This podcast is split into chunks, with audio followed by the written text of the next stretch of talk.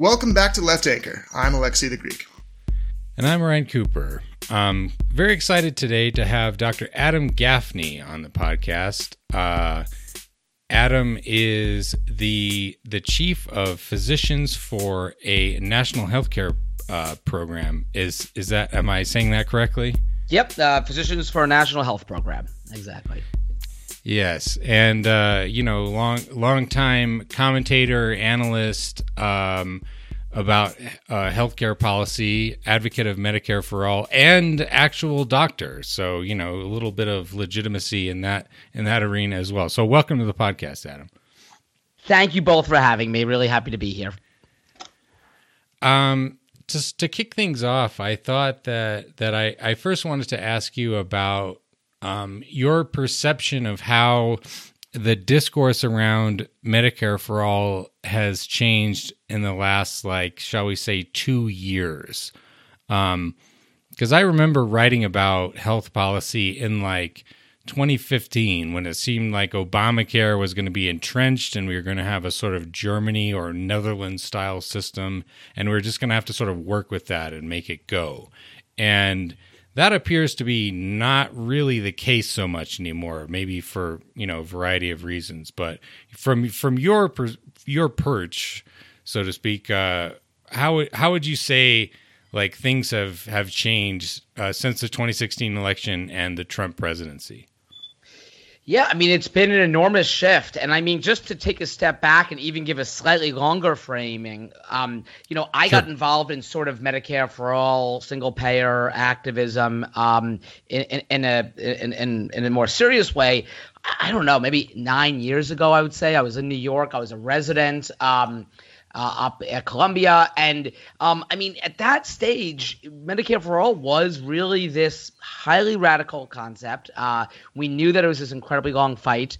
Um, we felt that we were trying to lay the groundwork both in terms of the discourse, in terms of the um, academic uh, profession, uh, in terms of doctors' opinions, and so forth. But it really seemed like a very distant goal um, and you know, without exaggerating, uh, there's been a complete shift in how people talk about it. Uh, certainly, um, you know, I think that the big uh, moment was the the the, the Sanders um, presidential candidacy. Um, which really put it back in center stage. Um, it was a sort of remarkable moment, as I'm, sure you're both aware. And as that sort of campaign ended, and as we got Trump, I was very worried that we were entering into.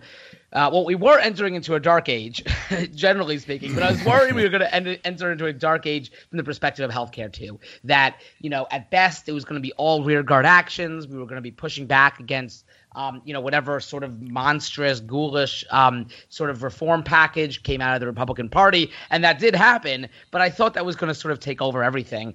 And it hasn't. At the same time that there was, you know, a pushback against this sort of um, uh, incredibly regressive Republican financing proposal, um, single payer has moved ahead in leaps and strides. And, you know, as, as you both know, is now pretty mainstream, um, at least um, in terms of what, where the political discourse is and where the sort of um, the discussion is among the presidential candidates in, in, in this Democratic primary. Yeah, it's it's so mainstream now that uh, the public option, which wasn't even on the table during the discussions of Obamacare, is now the the right wing conservative position in the Democratic primary. It is, and that's a direct result of you know, a, a single payer push that um, even establishment sort of think tanks like the Center for American Progress has had to really move left in terms of what it's putting out there. I mean, its proposal is uh, much to the left of the sort of public options that were being considered during the Obamacare debate. Um, it's still not what we need, but um, it does go to show how there has been a frame shift. And do you think that, I mean, because on the one hand we have this this like uh, advocacy f- for Medicare for all that's been been pushing this idea for for many years. On the other hand, we've also seen the Obamacare approach has sort of collapsed, both in political terms and in um, policy terms. Uh, like the the you know, they thought that it could be like Mitt Romney in Massachusetts, is sort of conservative ish compromise thing that would really stick in, but Republicans have been dead against uh, Obamacare much more than they're against uh, existing Medicare, in point of fact. And at the same time, the Obamacare exchanges have proved to be like a real a real shit show, really just not working at all as advertised. Sort of like a funhouse mirror Medicaid pseudo thing that that really doesn't work for anybody who doesn't get lots of subsidies. Do you think that plays into it as well? Yeah, well, I think there's been two. There's been a few different dynamics simultaneously. I think you're right. I think first there has been um, the, policy failures of the Obamacare marketplaces. You know, the CBO had estimated that I think around double the number of people uh, would would would take uh, part in these marketplaces than actually did. Um, and you know, it's very interesting if you look back at the hopes and dreams of of these marketplaces when the law was passed. I mean, you know, there were proponents like Ezekiel Emanuel, um, you know, who was involved in drafting the bill to some extent, um, who envisioned these marketplaces as sort of taking over the entire healthcare system, and that employers would use them to, you know, um, uh, shuttle their their employees out of employer-sponsored plans into marketplace plans, and it would become this whole neat new way of buying insurance, and the competition among the insurers would drive down healthcare costs, and would have all these benefits. Um, and that's a very old idea. It's basically what people call managed competition, um, competing private health insurance plans that work to sort of hold down dr- healthcare spending. Um, and that has been a, fa- a policy failure um, to such an extent, again, that, yeah, the, even the Center for American Progress's plan basically totally does away with them. So I agree with that. I think it also has been uh, a really interesting sort of moral and political shift uh, in terms of the way we even speak about healthcare reform. Um, if you go back, I mean, you know, I think a lot went into the uh, to Obamacare, and a lot of different you know minds and ideas were weaved in. But one thing that, like, one aspect of that moment in history, um, and this is true for the Romney Care reform movement in Massachusetts, is how often people talked about um, the purpose of healthcare reform and expanding coverage. Um, a big point of it was supposed to be to reduce unnecessary hospital and ER use. Um, you know, if you go yeah. back to these like these quotes from Romney where he's basically like, you know, these freeloaders who are uninsured, I'm paraphrasing very roughly, you know, why, you know, shouldn't shouldn't they sort of have, have to pay into the system? And that's why we need a mandate uh, because they're just going to use the ER in the hospital anyway. Um, and you know, I think Obama didn't phrase it quite that way, but that was a big part of it. And that is like sort of like a, a thing no one talks about anymore. Uh, in part because it's been disproven. It turns out uninsured people actually avoid the hospital. they don't use it uh, gleefully. They just get a lot less health care of all forms.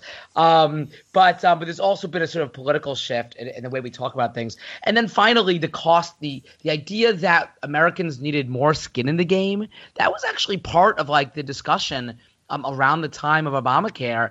And that was the whole idea behind the Cadillac tax that basically insurance was too generous for many people, and that was driving up healthcare costs. Nobody's talking about that anymore. So I think there's been sort of a policy cha- um, uh, demonstration that was a failure of Obamacare, uh, particularly the marketplaces.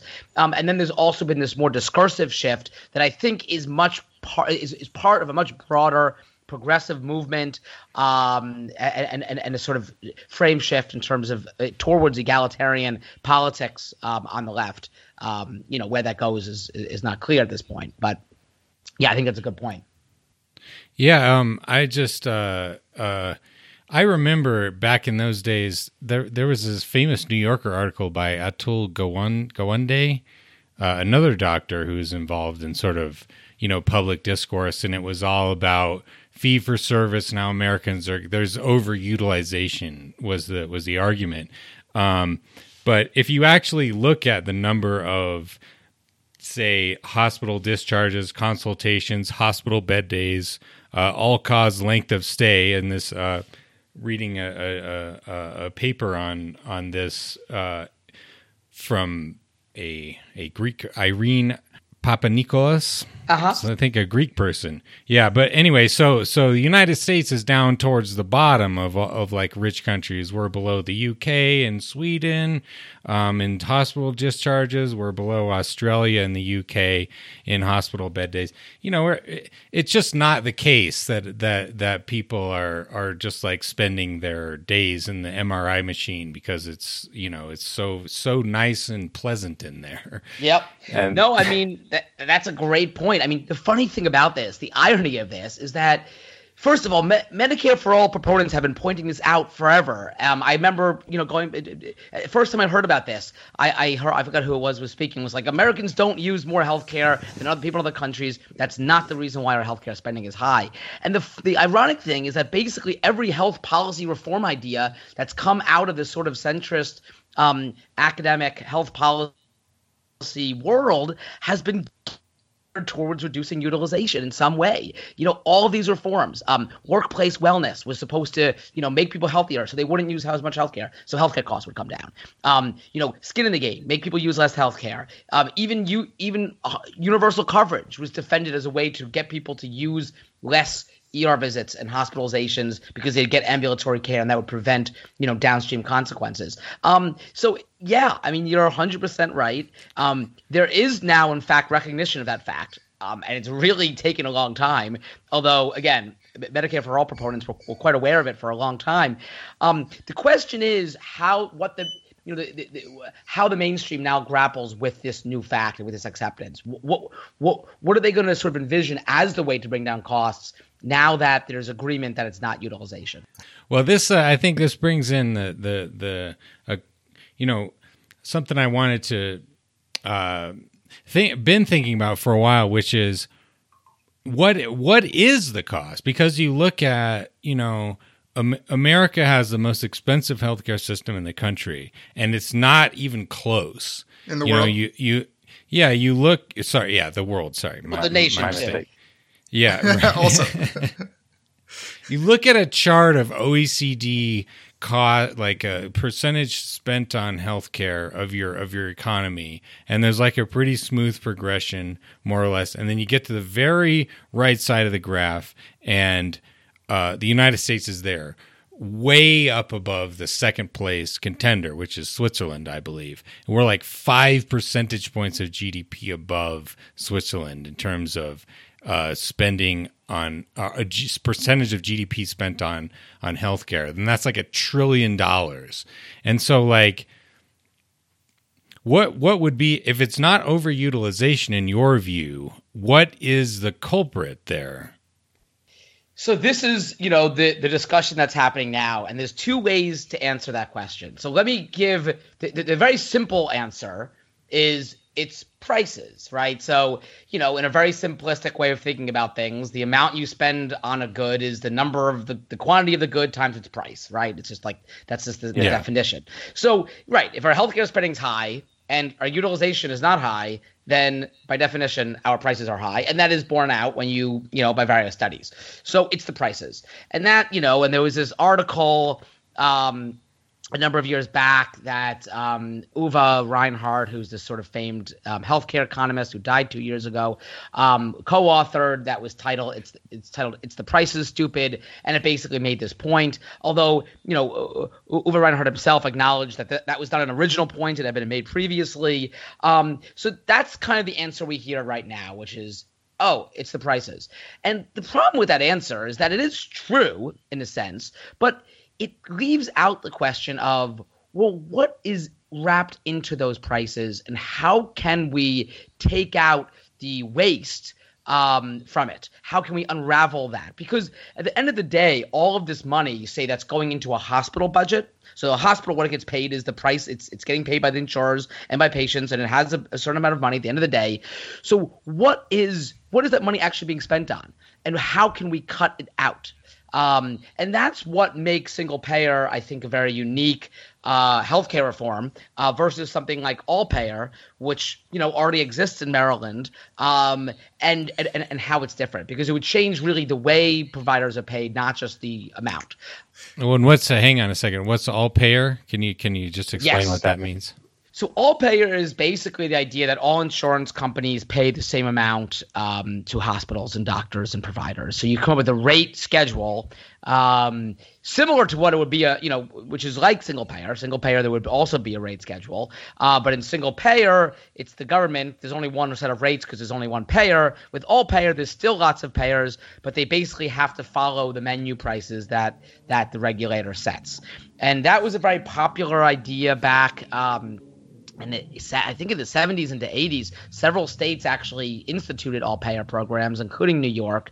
Um, didn't seem to work, and they sort of abandoned them. And the only one that sort of held on to their all payer system was Maryland, which still has an all payer system for hospitals. Can, can we talk about Adam the, the, the difference because you know when I talk about um, Medicare and these issues to my students, they get very confused very quickly just because they think there's no difference between, you know, the NHS and how Canada does, like the difference between single payer. And they, they don't understand who pays who, who's delivering what, how's the government involved, what's the public private distinction. So, so maybe we could just back up a minute and just talk about a few fundamentals. Um, because why would we even wants to say have the same rates but lots of different insurance companies instead of a single payer like what what are the options on offer and what are some of the main arguments for why you do it those different ways would you say?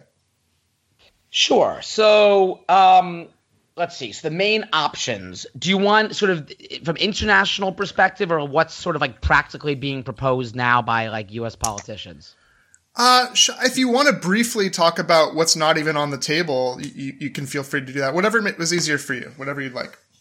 I mean, the, the very classic typology of health systems um, is, which doesn't really hold up in the modern era, but the classic typology is national health service systems, and that's where healthcare is financed by the public, but it is also delivered by the public sector. And the sort of archetypal example of that would be the NHS. That being said, there's ways in which the NHS does not quite meet that standard. Um, there is private care, and GPs in Britain, in some ways, uh, operate as sort of private practitioners. Um, but that's that's sort of one model. So, and that's similar to um, the models in some communist countries, um, certainly in Cuba. Um, and uh, and some Scandinavian countries. But there's a lot of differences between each country, so these typologies are very rough. Right. Uh, the second classic type is what we used to call national health insurance. What is sometimes called single payer, what is now often referred to as Medicare for all, uh, what some people might refer to as sort of socialized social insurance. Um, basically, the idea here is that healthcare is financed by the public by the taxpayer, same as in a in a NHS system, but um, care is is delivered by sort of a mix of private and public delivery, you know, providers. So it's not as though you're nationalizing the hospitals or making every physician a sort of employee, sort of um, civil servant or an employee. It's more or less that the hospitals and the doctors um, charge the government for the services they provide. And so an archetypal example of that would be Canada. Um, but there are some there actually are some you know ways in which those systems can be more publicly controlled and maybe we'll i'll put that put that aside for the moment sure uh, and then I think there's there's everything else. I mean, there's a, var- a variety of what get called Bismarck type system. Um, I'm sorry, not uh, yes, Bismarck type systems, which are um, social health insurance funds that are basically publicly financed, but it's not a single fund. There's different funds. But in many cases, like in France, that's basically single payer with a veneer of complexity um, and a sort of like superficial appearance of there being multiple funds, but effectively they function in like single payer systems. And then I guess there's market based systems like ours. I don't really know if it has a name, it's just like a giant mess. Right, right. It sucks. In the classic typology of health systems, there is the shitty system. Which is a helpful typology because most of the Democrats proposing, um, the, even if they call it, if they attach Medicare for all or Medicare in the title, um, almost all of them, except for uh, Bernie and, and Elizabeth Warren, are supporting some bullshit system where private insurance has a major role. Is that right? Bingo. Yep. I mean, that's it. So uh, even the various public option proposals would effectively give one more option for people to purchase uh, or buy into um, and leave in place the welter of private insurance companies. Um, and there's different versions of that that could that could have minimal benefit or might have some substantial benefit, uh, but not solve our problems, but at least help people.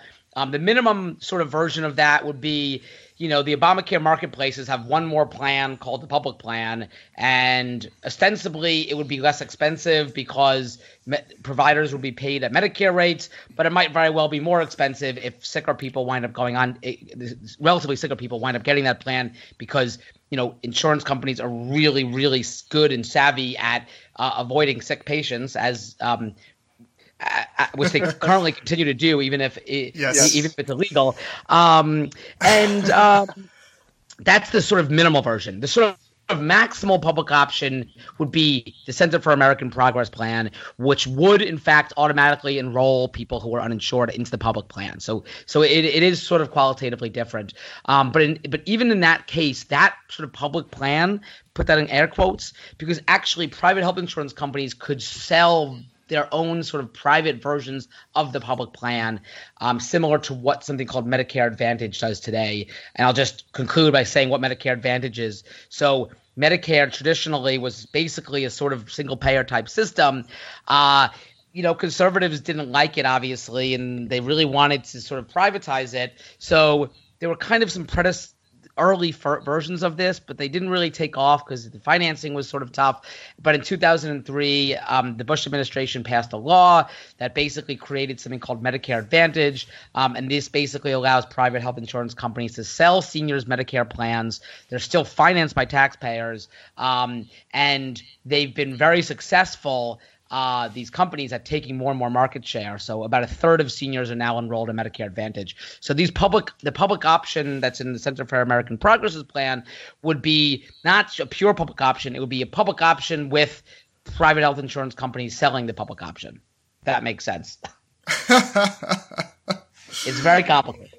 Well, I, I, love the combination of the convoluted with the less helpful, and that that's a great and efficient. You know, the, the neoliberals are always efficient, apparently. So. yep.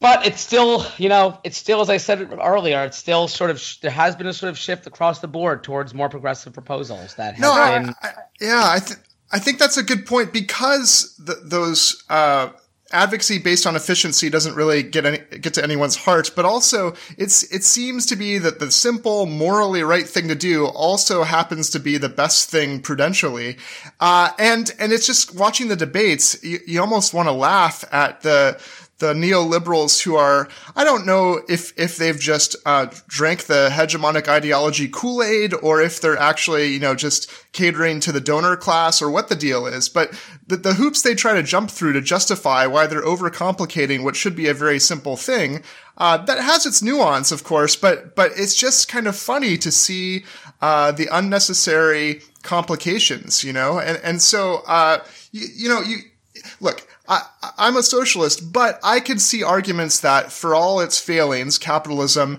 and certain competitive environments lead to innovation. Although in your piece in Jacobin, uh, Do We Need Pfizer, uh, you make a great point about big pharma and, and how, you know, capitalism and markets don't always lead to innovation. Sometimes they actually just lead to more gouging and more, uh, you know, exploitation. Uh, but put that aside for a moment. Even if sometimes innovation is a result of, of market forces, what the fuck does that have to do with insurance, which is just a giant pool, like a risk pooling thing, right? Like the only way to innovate in risk pooling is to figure out new ways to screw people over.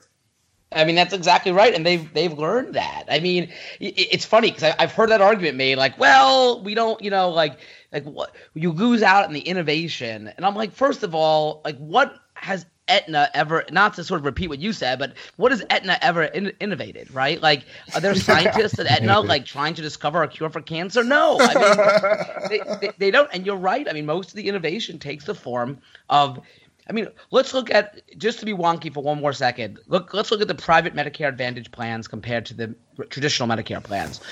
People try to talk about Medicare Advantage sort of plans as have being innovative. They're not. The reason why seniors like them is because the insurance companies, the, the, the sort of field has been tilted in their favor, so they're able to offer more benefits. Um, and second of all, the insurance companies create narrow networks of doctors and providers, so people can't go to the doctors they want to, and then they create hoops for people to lump, leap through um, to, to, get the, to get like sort of care, you know, approved. So they get they, they, all the kind of you know prior authorization stuff that everyone hates. And for people who aren't that sick, it it, it might be worth it. For people who are sick, It's not. So the, the less sick people migrate out of a Medicare Advantage into the traditional Medicare program, uh, making it look more expensive. So, so the, you know that that's exactly an example of like what we mean when we say insurance innovation. Dodging. Yeah. Well, the the other the other innovative thing about Medicare Advantage, if you, if you might call it that, is that they they um, combine all the various aspects of Medicare into a single uh, piece, right? They have there's part A, part B, and part C, uh, D. That's prescription drugs and you know whatever is that's just a, the consequence of how medicare was built over the years with like different bills being passed and that's innovative in the sense that like if you looked at it for two seconds you would be like oh yeah we should have these all in the same boat why do we have different uh, enrollment procedures for different thing parts of the same program that doesn't make any sense and it's just like like the this classic America stuff where you know you have all this legislative cruft built up over the years and it just doesn't get cleaned up for like 75 years you know? But like yeah great job insurance companies but like that's the sort of thing if you could pass a bill you could fix it in 2 minutes you just have Medicare part there is only one Medicare part and you know end of discussion right which is how it would be under Medicare for all. And the same bill, by the way, created the Medicare drug benefit that created Medicare Advantage, the 2003, um, I forget what it was called, Medicare Modernization Act. Right. Yeah. Yeah. Now George Bush, George W. Bush. That was George W. Bush. And that was a it was a big giveaway to the pharmaceutical companies because rather than having it be a public drug benefit, they gave it to the private insurance companies to administer this, these drug these drug benefits, and as a consequence, Medicare is paying basically the same prices that private sector insurance is paying for drugs, and uh, maybe a little less. But um, yeah, that's there you go. So I think it would be useful to separate out because there's the issue of what actually would help everyone or hurt everyone, what would help some people but harm others? And in this category, I'm, I'm saying, quote unquote, it harms rich people if they have to pay higher taxes, whatever. Uh, and then last but not least, what's a straight out lie? Because in, in politics, a lot of times you have a lot of flat out lies in order to, to win the political debates and appropriate terms like Medicare for all, even when that's not really what's on offer. Um, so, so, you know, maybe we could talk about, you know, those different categories in terms of policy, what's actually best for the common good. And, uh, then politically we can get to what's, what's possible. Cause then you get to the, the arguments. Sure, that might be better, but that's not feasible. And we can get to whether that's nonsense, uh, and after. But first, maybe we can clarify what from your perspective really is best from, from best to worst in terms of proposals on offer.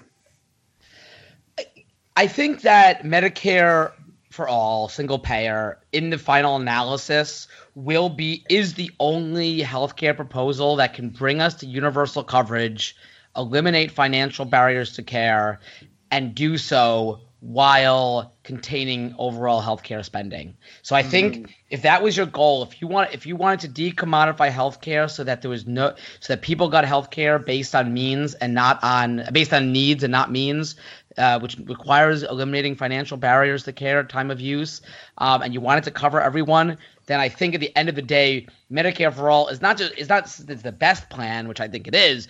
I, I think it's the only one that can actually make that happen and make the math work. So right, right. so that that is why I, I, I, I, do support it um, and, and why I think we all should. Um, but I, I can acknowledge the sort of pros and cons of other plans. I mean, you know, just just to imagine for a second, let's say someone said, well, why why can't we just do what Medicare for all does, get make the benefits just as good in terms of what people get, and have the private health insurance companies do it for us, and that way we can avoid confronting them.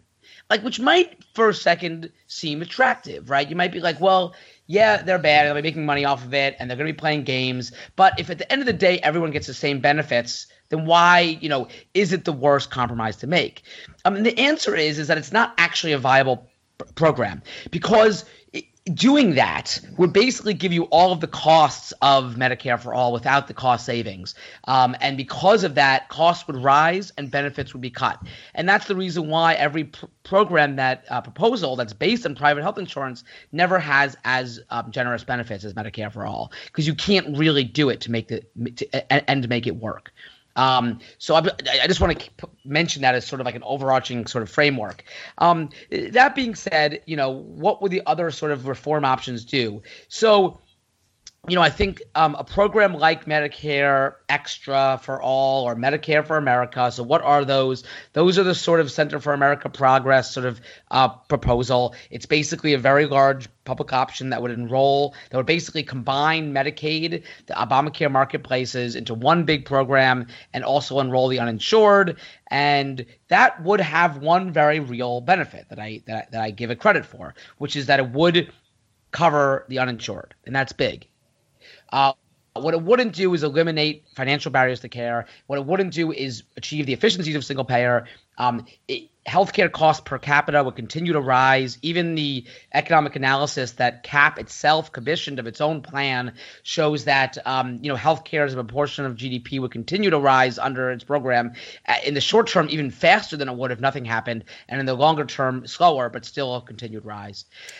Once you get to the right of that, you have these uh, variety, and I won't go through all of them because it's kind of boring, but yes. a variety of smaller public option plans that would cover some proportion of the uninsured. That would be you individuals could buy into it. Maybe um, employers could buy into it on behalf of their um, employees, and you know they would have a much. They, they wouldn't even they wouldn't even have the benefit of of actually covering everybody. So they're not even universal health care proposals. Can, can, we get into what the normative arguments even are? Because I, you know, we'll get to their pragmatic arguments, which I think are bullshit too, that, well, this is the best we can get through Congress or something like that. But I think they actually try to make normative arguments, uh, about freedom or about, you know, at least you can keep your plan, which is ridiculous. But so what, what are the, the, the normative arguments that people that don't support single payer make? I mean, I think they sort of flail. I mean, I don't know how consistent the Norman ar- arguments make. I mean, I think they reach. It's like it's sort of like what's hot that week. to be honest with you, um, but I mean, what do we hear? Well, yes, we hear the idea of insurance choice. Um, that there's like a sort of inherent value in being able to have a choice uh, of plan. Uh, but frankly, that that argument I think is sort of gone by the wayside. Like you know, I think mo- the the the, the, the I think there's an awareness that that's actually not the case. That that that people don't care about choice of insurer, they care about choice of provider, et cetera. So that was sort of like the the the sort of super the day for a while. I don't hear it as much. Um, the one that like Biden you said recently and that you hear occasionally is this idea that you know people fought hard for their kind of union sponsor their union employer sponsored plans and taking it away is somehow like anti-worker which is is got to be the dumbest argument I've maybe ever heard. and I think you know there's probably some you know right uh, wing sort of right sectors within labor that might reiterate it, but I agree it doesn't it doesn't make any. Well, but if you take away because the thing that they bargained for means that that's one of the things that, that the capitalists had to concede, which means it's something that had to be bargained for and you use some of your bargaining chips for it. If you get that taken care of outside of the bargaining you're doing in that environment, then you have more chips to bargain with because you don't need to worry about it. It's taken care of. I mean, I totally agree. And everybody agrees that I mean, the general consensus among economists is that healthcare benefits are coming out of income anyway. So you know, it's it seems pretty clear that um, that it doesn't have any sort of policy grounding. Uh, it does reinforce, though, the importance of keeping benefits in Medicare for all as good as they are. Um, once you start inter- injecting copays or deductibles, even if they're small, into Medicare right, right. for all, you really risk um, it becoming slightly true that there may be some people whose coverage could get somewhat worse, right? So, so it is really it does behoove us to, to maintain in these bills that maximum level of coverage, similar to what's in Canada or the NHS, um, in order to sort of prevent that from becoming a reality. So that's a counter argument that the government could could switch. We could have Republicans in office, and they'll take away your one source of health insurance. Uh, how do you how do you combat that argument? Well, I think that the the the argument against that is yes, a government could come in and do all sorts of terrible things. Um, but we know that systems that are popular, healthcare in particular, once established, become extremely resilient and immune to attack, particularly when a broad um, proportion of the of, of, uh, the whole population takes part. Right. So Medicare has been around since the 1960s, and if anything, benefits have been added over time, not taken away. A lot of its deficiencies have remained, and that's a separate issue. But it has proven remarkably yeah, yeah. resilient. You know, I mean, the NHS. The funny thing with NHS is like, or even in Canada, it, even the right wing parties can't propose adding co-payments to, to anything.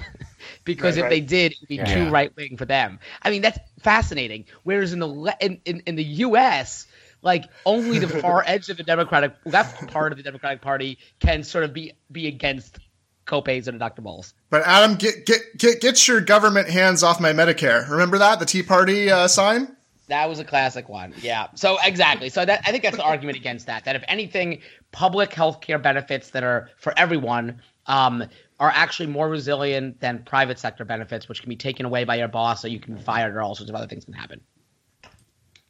This actually happened in Australia, I believe, um, where where the there was a conservative government. They didn't like their their uh, insurance program. I want to say the 60s or the 70s, which I think is called Medicare.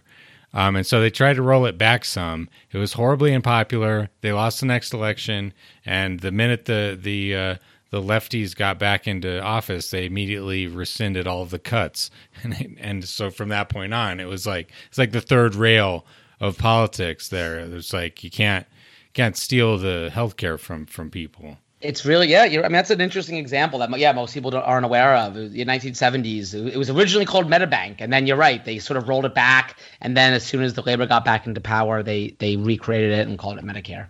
And Adam, do you think it's true because there's a lot of lefty proposals that uh, I support and a lot of our listeners support that are universal, and, and you know it's Bernie's plan for canceling all student debt, or or whether it's uh, the, any number of, of progressive ideas um, often compete with the idea of means testing as as as kind of an alternative approach. And you get the moral argument if the mean testers is, well, why don't the the rich just pay their their own way for this? Why should the government fund something if you have a lot of money?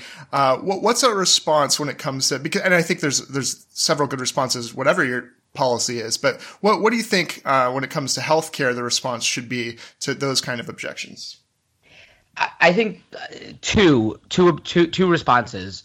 First off, and this is true for anything, if the rich are paying into the system with progressive taxes, they're not actually coming out ahead monetarily, at least, right? So right, right. it's a totally fallacious argument, um, and is a reason why Republicans always want to start by you know adding fees for Medicare for well-off people and that kind of thing.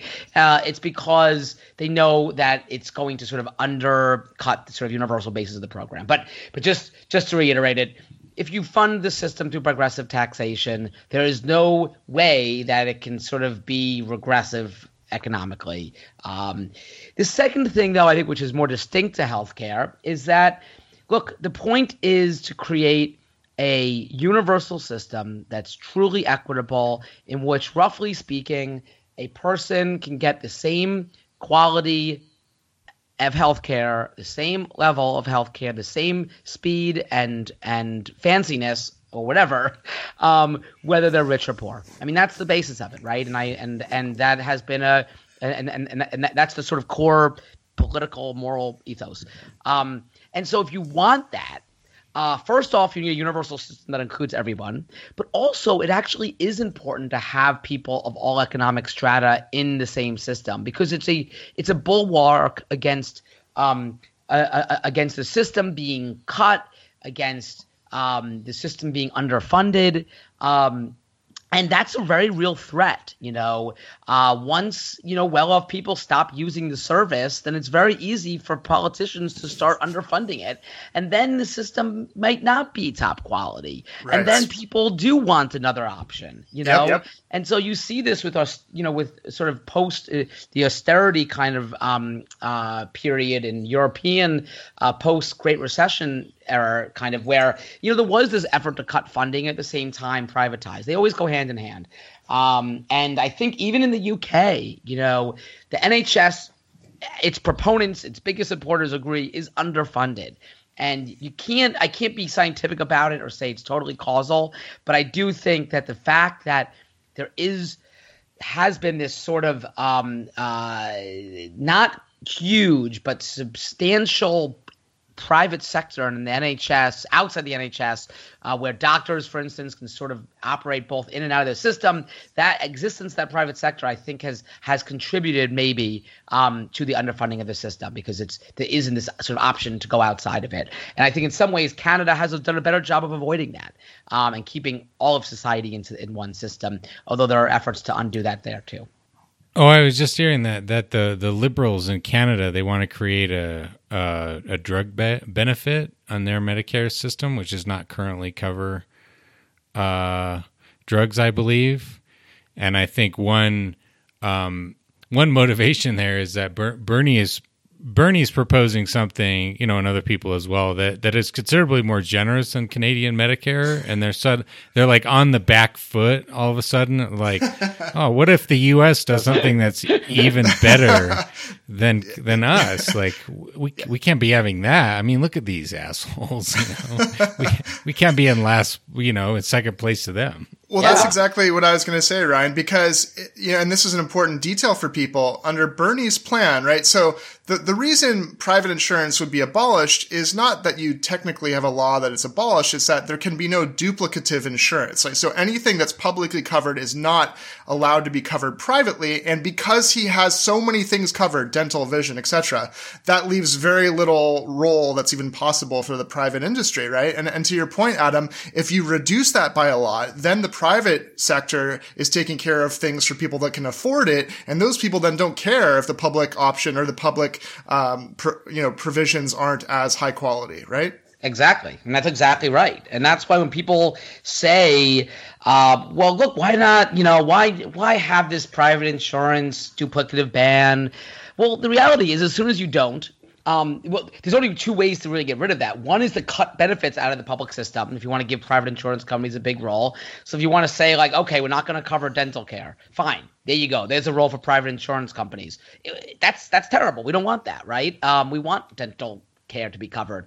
Um, and um, or similarly, if you make this other tier, then it means that there's going to be a separate type of doctor who accepts this other, you know, private option, um, uh, higher tier kind of private insurance, and then you're sort of degrading the equity, uh, equitable basis of the system. So I think that's exactly right. Um, the it, one interesting quick side note on the um, and the Canadian pharmaceutical um, thing you were mentioning, Ryan, is that in some ways the debate over how to add the pharmaceutical benefit in Canada mirrors our healthcare reform debate. So, sort of our allies and or people, progressive people in Canada, want to basically create like a single payer type universal pharmaceutical system. Uh, and then sort of the more centrist voices want to create sort of everyone gets covered for, for, drugs, but it's like through a sort of mishmash of, of private and public uh, payers. So it's it's it's sort of interesting in that way. um, yeah, yeah. Well, you could hardly uh, you could hardly avoid being affected by the American pathology being that close. You know, it's sort of like uh, living next to the sort of plague house.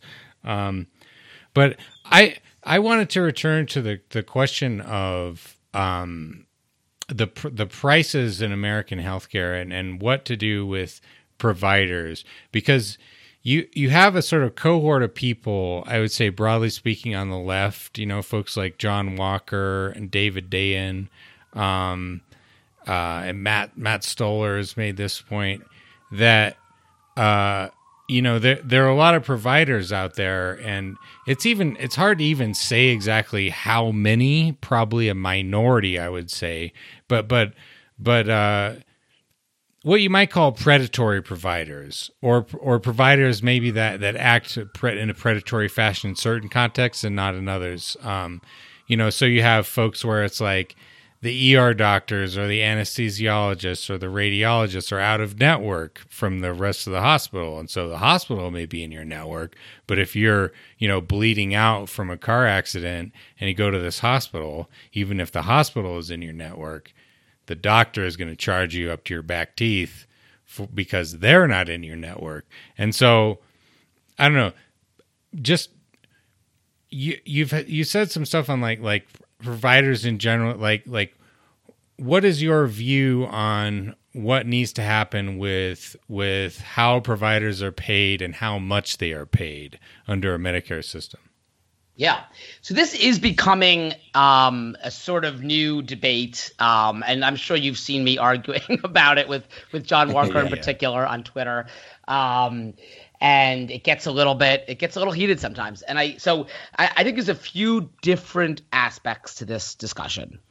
Number one, is there grotesque behaviors?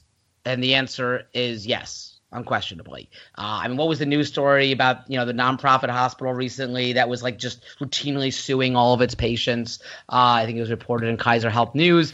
There was something about um, John, um, anyway, there's all sorts of things like that. There's out of network problems, people getting giant bills. Yeah, it's horrible. It's terrible. And there's a very easy way to fix it. A single payer system without networks, this would dissolve completely instantaneously and never be a problem again. It would be illegal. In fact, under like the single payer bills as written, if a doctor uh, billed Medicare for all for anything, she could not bill a patient for any Medicare cover uh, Medicare for all covered um, service within I think like two years or something like that. So it has extremely strict prohibitions that would basically end out of I mean there wouldn't be networks anyway, but really any it would more or less make it impossible for patients to get a bill from anybody unless it was for an explicitly uncovered item like cosmetic surgery. So that's one right. aspect of the story, and I and I would hope we. I think we're all in agreement that that that that is a problem. The question is, how do you change that? And the, the answer is quite simple. You change the financing system, right?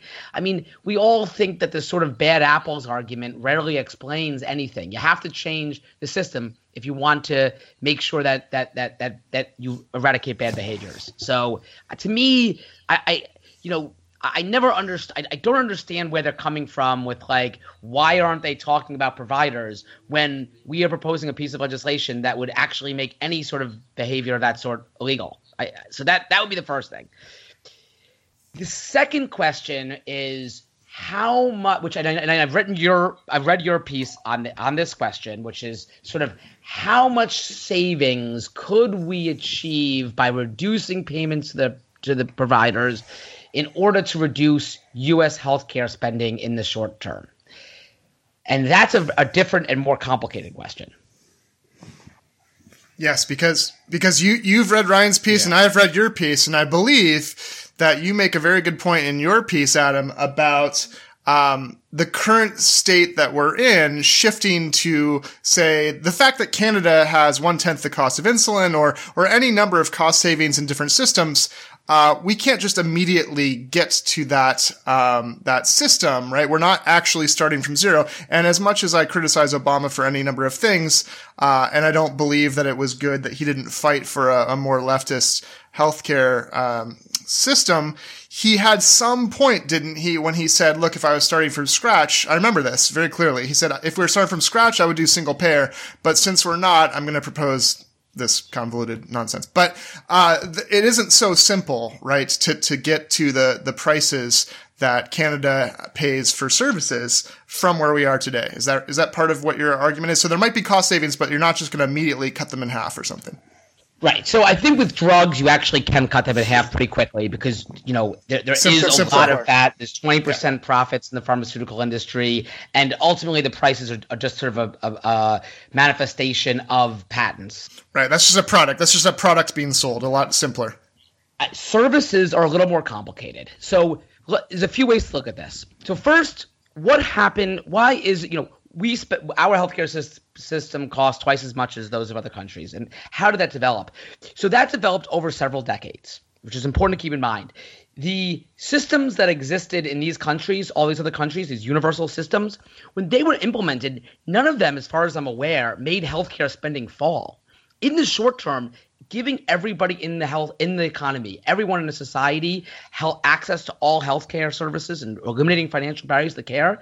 That can be done without increasing healthcare spending. As far as I'm aware, in the course of human history, there's never been a nation that's implemented universal healthcare and then suddenly started spending half as much on healthcare. You know what I mean? It would be like saying if we implemented universal free college for every college, but would we as a society immediately spend less on college? And I think that's unlikely, even if there are big savings to be wrung out. If we abolished, if we abolished college football, maybe that would do it. but it's going to be okay. Right there, you go. Okay, so that's that's the second thing, the historical perspective question. The third issue is um, what was the third issue? Oh, so the third issue is um, that there is going to be some new costs too. So right, so whatever, there's a big argument about how much utilization would increase under Medicare for all. Now, people on the left used to say something like, "Well, people don't go to go to the doctor because they want to. There shouldn't be an increase in utilization." But there actually will be because people are, are, the flip side of that coin is people are avoiding um, the doctor, avoiding the ER, not taking drugs, not getting therapy, etc., uh, because they can't afford it because the copays are too high or they're uninsured. So there will be an increase in costs. Um, you know, in terms of increased utilization. And there's a big debate by how much will that be? Would it be 5%? Would it be 10%? Um, and I, I, actually believe it will be more modest for services than other than other people think, because I think there's a degree of supply limitation. That's a separate argument. But either way, there's going to be some new costs. So you have to also figure that any savings you wring will be to some extent offset by by costs, okay, by the new cost, the new utilization. Um, but at the end of the day, so so I do think there are efficiencies. I think if you take something like a hospital, right? A hospital has a budget. Um, you can, in fact, take away its profits. You can get rid of hospital profits, but to do that, you need a real deep reform in the way we finance hospitals. And and hospital uh, mar- operating margins might only be three or four or five percent, right? So even if you get rid of that, that's still a relatively small proportion of total total overall ho- hospital spending. Now, right, if you go beyond that and just slash the hospital's budget in half, what what would the hospital how would a typical profit oriented hospital react? It would lay off nurses it would go to war with its workers it might discontinue its unprofitable services it would probably focus more on more profitable services. It would be a mess and it's not going to happen. You know hospital budgets aren't going to suddenly fall in half you know? Even if you reduce salaries for the high powered executives and, and so on and so forth so I do think there are savings. I think you can look at a hospital. You can definitely get rid of their large parts of their billing departments and administration. That might bring down hospital costs by 10%. You can remove the profits, but then if you remove profits, you need a separate way to fund hospital capital expansion. So some of that will be offset. Um, there are savings, but you're also going to expect that hospitals are going to provide more care because there'll be more insurance, more people insured. Um, so I just want to make sure we don't promise things that we can't deliver. Um, the final question in this all is okay, fine. So maybe hospital budgets can only sh- shrink by X amount uh, without, you know, causing a whole, you know, disruption in services provided. Um, well, how about doctors? Can we cut doctors' salaries? And I'm totally sympathetic to the argument, given that we live in this country with incredible doctors are very well paid, and we live in this society with extremely high um, um, um, you know, uh, inequality. So isn't that a way to sort of reduce inequality? Um, and whatever you feel about it, um, there's not that much. It's not enough savings that can be achieved that way that would make a dent in the taxes we have to raise. That's not where the money is. Right? About about eight to ten percent of our healthcare spending is in physician salaries. So yeah. if you went to war on doctors and gave every doctor in America a twenty five percent haircut off their pay, and if you didn't increase the number of doctors, and if you did that somehow without um, having doctors work outside the system, that would be a 25% reduction in spending on physician salaries or a roughly 2% reduction in our healthcare spending.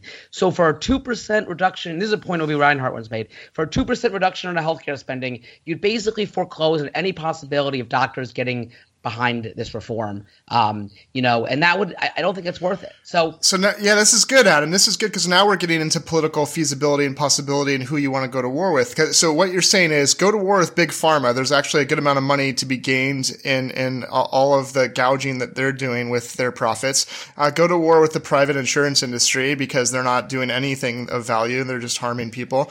Um, and because I'm in, I have a friend right now who's organizing nurses to unionize, right? And I think it's important important to think about how this works together with um, things like taking on big pharma and things like unionizing nurses and, and making sure workers are getting paid well. Um, so, so I don't know. Do you have any more to, to add on on either? Because that seems to be kind of what you're saying is is pick your battles and think who's on your side and really who the, the kind of the enemy is in a way in this in this current system yeah, I mean, I think that's right. We, we want to bring out the better better angels of the of better nature of angels or whatever of healthcare providers. We want hospitals to become social institutions, not businesses. We want to change them, but we need hospitals in the system. We need doctors in the system. We need nurses in the system. So we don't need private insurers. In fact, we explicitly need them to go away if we're going to achieve the kind of healthcare system that we that we need in this country. So yeah, I think that's I think that's about right. And it might, you know, I'm a physician and I work at a hospital, so it might you might say, well, isn't that convenient? But I really think that um, I, I I really think that that is the road to success. And it doesn't mean that the physicians, you know, we should call out groups that are that are opposed. You know, my, my group and NNU and other groups organized a big protest outside the AMA's national convention to call them out for, for opposing Medicare for all. Um, Nina Turner was there as well. We should call people out or call lobbying organizations out. Um, but you know, things can change, and at that at that very moment, um, you know, some of the younger people in the AMA proposed a a resolution to take you know, to basically rescind AMA's long-standing opposition to single payer, and it didn't win, but it came pretty close, and that's a that's that's a big that's big news, you know. And so, yeah, I think you know, wouldn't who knows where the how lobbying organizations are gonna are gonna fall, but in the but overall, um, we do need providers, we do need hospitals, we don't need insurance companies, and I think that is that that that's my case, and I don't know if it if it's persuasive, but uh, that's what I think. Yeah, yeah. Well, I mean, I that's I was just going to bring that up actually. That that um, you do you do have a whole bunch of provider groups that are on board with the uh, what's it called Partnership for America's Healthcare Future, which is just basically dead against Medicare, not just Medicare for all, basically anything. They're even against uh, Biden's um, healthcare reform. And you got the AMA in there, you got the American College of Radiology, Federation of American Hospitals, um, you know, probably a, probably a 10 more just scrolling through this uh, uh, diagram of, of, of uh, logos here of organizations I've never heard of. Um, and those, you know, those are providers against, you know, extending, I, you know, feel like they, they, uh, are making a good thing out of what the of the current system, and they don't want it to change. Yeah, um, they should be they should be called out. I mean, that's what that's what we did. We we you know protested in front of AMA's uh, national convention. They, and in my opinion, they do not represent the views of the American medical profession because if you look at the polls aren't great, but the polls we do have suggest that. Um, you know, maybe even a majority of physicians um, would support Medicare for all. So, you know, but I think that um, so I think they should be called out. Uh, absolutely. Yeah. Well, and the maybe the other piece of it is that you know it's again it's it's impossible to tell you know because the the pricing on on what you know these these providers are charging for things is so opaque. Like there's like I've tried to look up charge master data on things and it varies so much between different um, providers, but it does seem like there is a minority of of of of providers that are that are really just run by sociopaths. Like there there's a study on on hospitals where the they they were charging uninsured patients 10 times the cost of care. And you could imagine if if everybody you know th- this was was like 50 something hospitals. You could imagine if the if these uh uh if if there's a uh, Medicare program, and suddenly ev- all the uninsured people are on Medicare, and you're having to take Medicare prices and not whatever you could get out of these guys. There, there may be a minority of providers that will have to like go bankrupt or just be totally restructured, right? But like if you know there are a lot of places in the U.S. that that are that are not run in this way and not run in this, you know, just like uh, casino type fashion where you're just trying to like suck the as maximum amount of money of uh, as possible out of every patient. And then in other countries, you know, like the whole system works like that. Uh, it ought to be possible, whether it's through restructuring or the government just taking these these institutions over temporarily or permanently, right? So I guess I'm. Tr- I guess I'm trying to understand what you're saying. Are you saying that? Here's a que- here's a question for you. We we I think all agree that single payer is is the best way forward for health insurance. Um, but when it comes to so hospitals, do you think deprivatization is a good idea? Do you think with big pharma it's a good idea to to nationalize that? Like what what what ways do you think it could um, help us to go beyond just dealing with the the insurers? Yeah, I think that's so but yeah, I mean, those are interesting questions. I mean, I guess just to respond to, to you, Ryan, I think, I, I guess I would respond that like all of that kind of behavior is just not going to be, it's going to be illegal under single payer, right? So it it's over. Yeah. yeah. That game is over. To the extent that there's providers that are, you know, making overall providers are, are, are, to the extent that there are providers that are sort of making bank off of like chasing after poor uninsured people and like taking them to bankruptcy court. Um, you know, they that that that that's a, that's done right? And the reason why i push back on you know sort of with Jon Walker's arguments and that kind of thing is that i absolutely agree that these behaviors should be illegal. But the reality is is that it is not it's not like hospital administrators in the united states are like genetically meaner people than hospital administrators in canada right like hospital administrators exist in all these countries and they act very differently so why is it is it this that us hospital administrators just have a mean streak? No, it's because U.S. hospitals have evolved into profit oriented businesses, and this is how business is done, and they're allowed to, and this is the way we finance hospitals by a combination right. of billing provider, billing patients, chasing after patients, pay, getting insurers. I don't like it. I hate it. It's not what we want. Let's get rid of it. But that, but but that's that's like how you change it, and just right.